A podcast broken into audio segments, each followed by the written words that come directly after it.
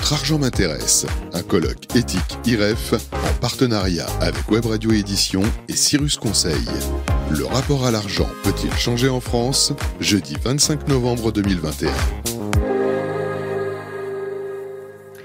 Bonjour à tous.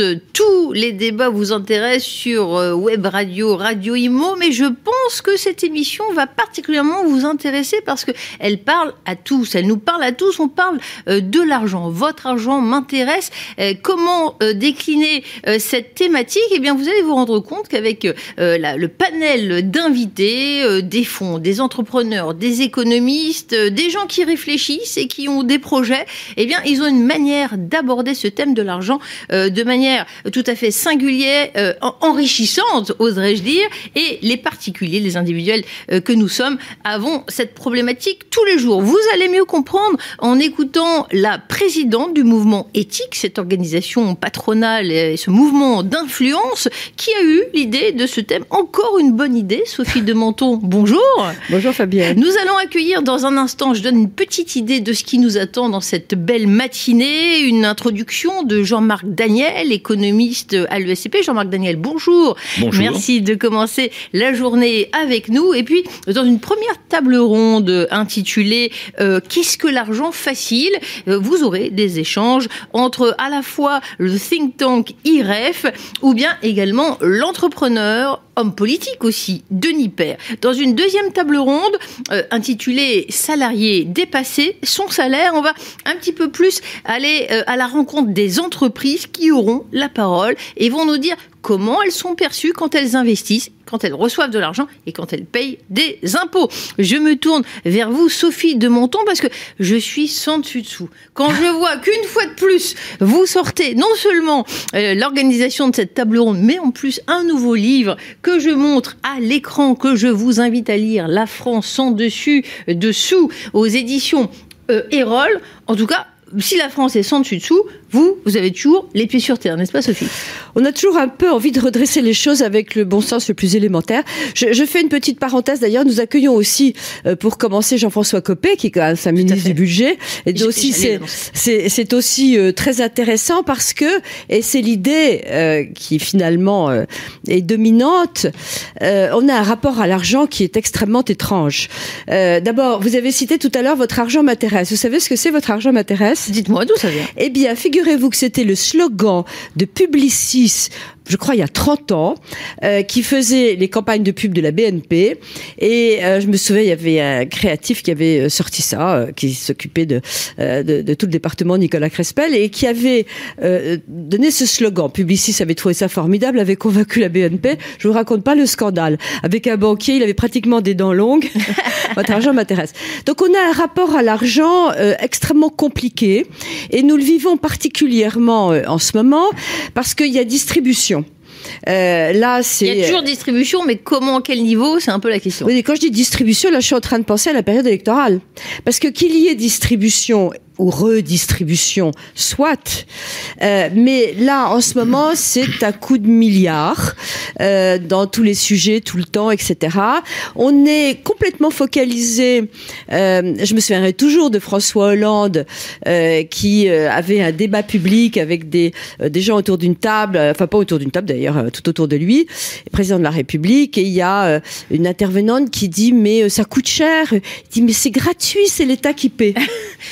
comme les gens vont, dans les laboratoires ou à la sécurité sociale, ils disent c'est gratuit, et maintenant il y a toujours quelqu'un qui paie, n'est-ce pas Il y a toujours quelqu'un qui paie, et c'est terrible. D'ailleurs, ils vont s'en rendre compte. Maintenant, on a, on avait des, des tests de dépistage payants, euh, sauf qu'on est en train de se demander si on va pas les remettre gratuitement, etc. Donc ils étaient déjà payés, la mais pris en charge par l'État. Voilà, voilà, la gratuité coûte très cher. Nous la payons. Et pourquoi est-ce que je m'intéresse à ça? Parce que la seule personne qui paie en France, c'est l'entreprise. Euh, il y a, l'impôt sur le revenu. Les, les, ça vient d'où Et c'est quoi le revenu? À la base, il n'y a pas autre chose que le travail et l'entreprise. Je veux dire, on dit mais non, euh, non, les fonctionnaires sont formidables, très utiles dans certains secteurs, euh, etc. Non, ils ne créent pas de richesse. Ils assurent des missions. Ces missions, et ils sont payés grâce à quoi? Grâce au travail et aux entreprises. Il, y a, il faudrait vraiment euh, remettre ça en tête parce que peut-être que Jean-Marc Daniel a une autre idée sur d'où vient l'argent, mais moi j'ai pas trouvé. Alors effectivement, je merci pour la transition, Sophie. Je présente encore une fois Jean-Marc Daniel euh, qui euh, a, vient de publier une histoire de l'économie mondiale aux éditions Talendier euh, et qui avait écrit ce livre que j'ai adoré. Il était une fois l'argent Ah, ouais, magique. Effectivement, quand on parle d'argent magique, on parle de cette période de pandémie où l'argent coule à flot. Les banques centrales ont soutenu, les, les banques ont déversé de l'argent. Alors, est-ce qu'il faut vraiment s'en soucier? Il y en a des entreprises qui s'en sortent mieux, mais ça nous crée une, un contexte tout à fait original, particulier. Cet argent magique, Jean-Marc Daniel, euh, est-ce qu'il n'a que des vertus?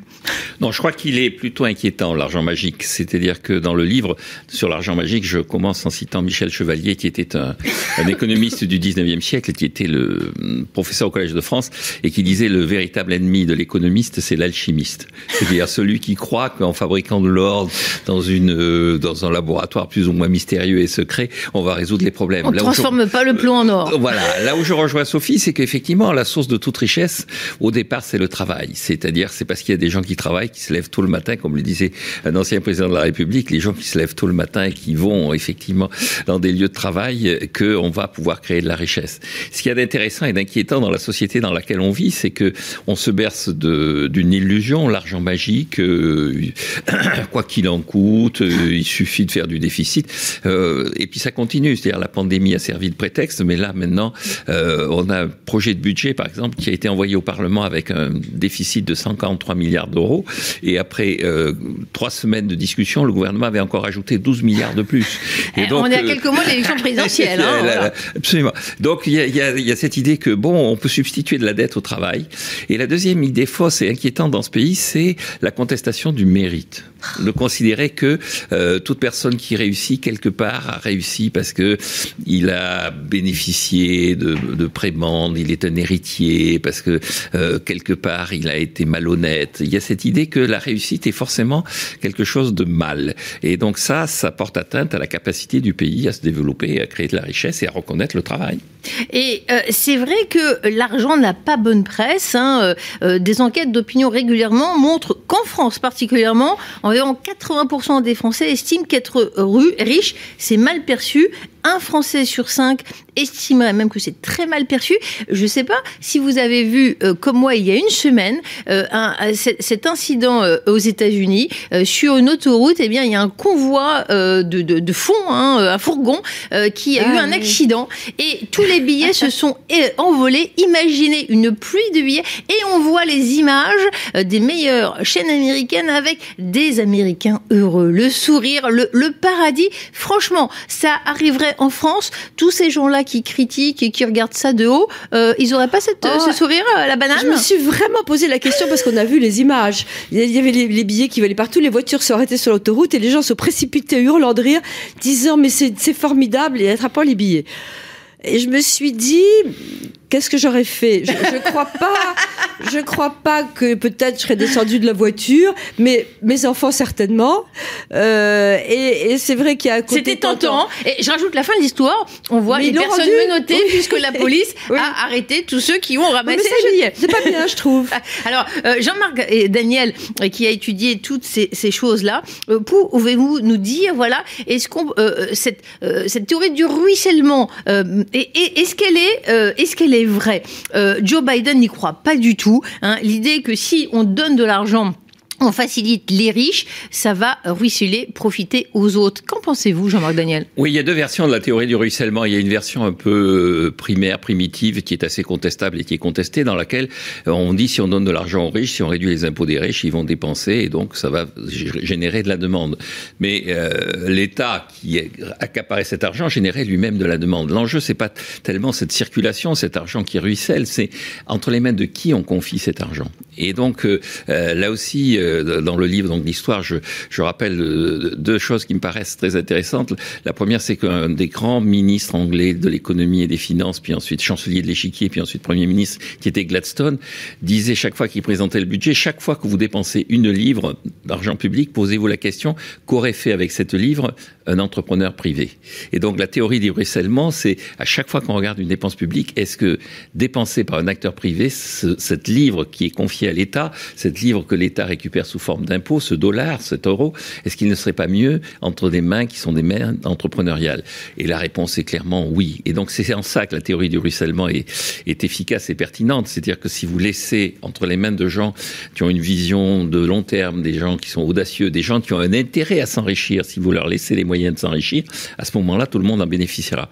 Et la deuxième remarque que je fais dans le livre, c'est que je voulais appeler ce, le livre sur l'histoire de l'économie mondiale Le froc et la charrue.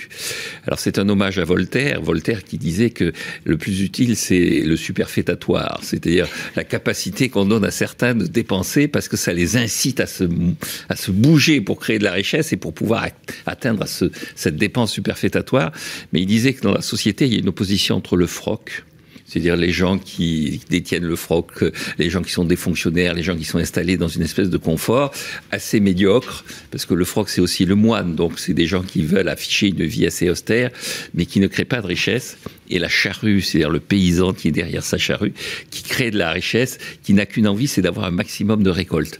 Et donc je pense que l'avenir est plutôt entre les mains de la charrue qu'entre les mains du froc. Avec une question ou une objection, je suis évidemment d'accord sur le fait que euh, on utilise mieux 10 euros que l'État pour les faire fructifier. D'un autre côté, il faut bien préciser, et c'est euh, l'objet indispensable de clarification des missions régaliennes de l'État, il est vrai qu'un entrepreneur va pas aller euh, faire un hôpital gratuit. Donc, ce qui est très important, c'est qu'on décide ce que l'État doit faire pour l'intérêt général, euh, la santé, un petit bout d'éducation, en tout cas, la santé une partie aussi, pas, pas toute la santé, mais il est, il est très important parce que il est vrai qu'il y a une forme de, euh, de, répartition du, bien-être et de l'intérêt général que seul l'État peut faire, non? Oui, oui. En les sous-traitant au privé. Euh, absolument. Je pense qu'il y a beaucoup de choses où l'État pourrait confier les missions qu'il assure à des acteurs privés qui seraient à la fois euh, plus efficaces, plus dynamiques et moins occupés à des processus de régulation, de contrôle, de vérification. Et puis je pense qu'il faut revenir à, la, à une phrase célèbre d'Adam Smith où il disait qu'est-ce qu'on attend de l'État? Trois choses. On attend des impôts modérés, la paix civile et une justice qui fonctionne et qui donne des décisions applicables et appliquées. Et je pense que euh, en fait, là aussi, pour euh, ne pas multiplier les citations, je vais après céder la place. C'est appréciable, ça dit beaucoup de choses.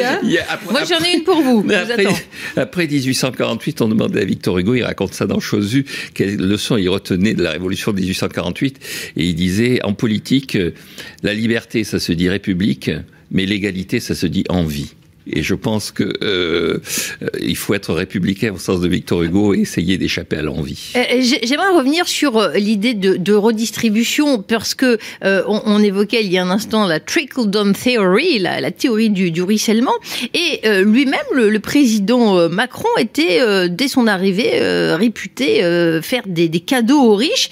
Il s'était défendu Emmanuel Macron de d'adhérer à cette théorie, mais n'empêche, il parlait de premier de cordée. Hein, selon ses mots, si l'on commence à jeter des cailloux sur les premiers de cordée, c'est toute la cordée qui dégringole.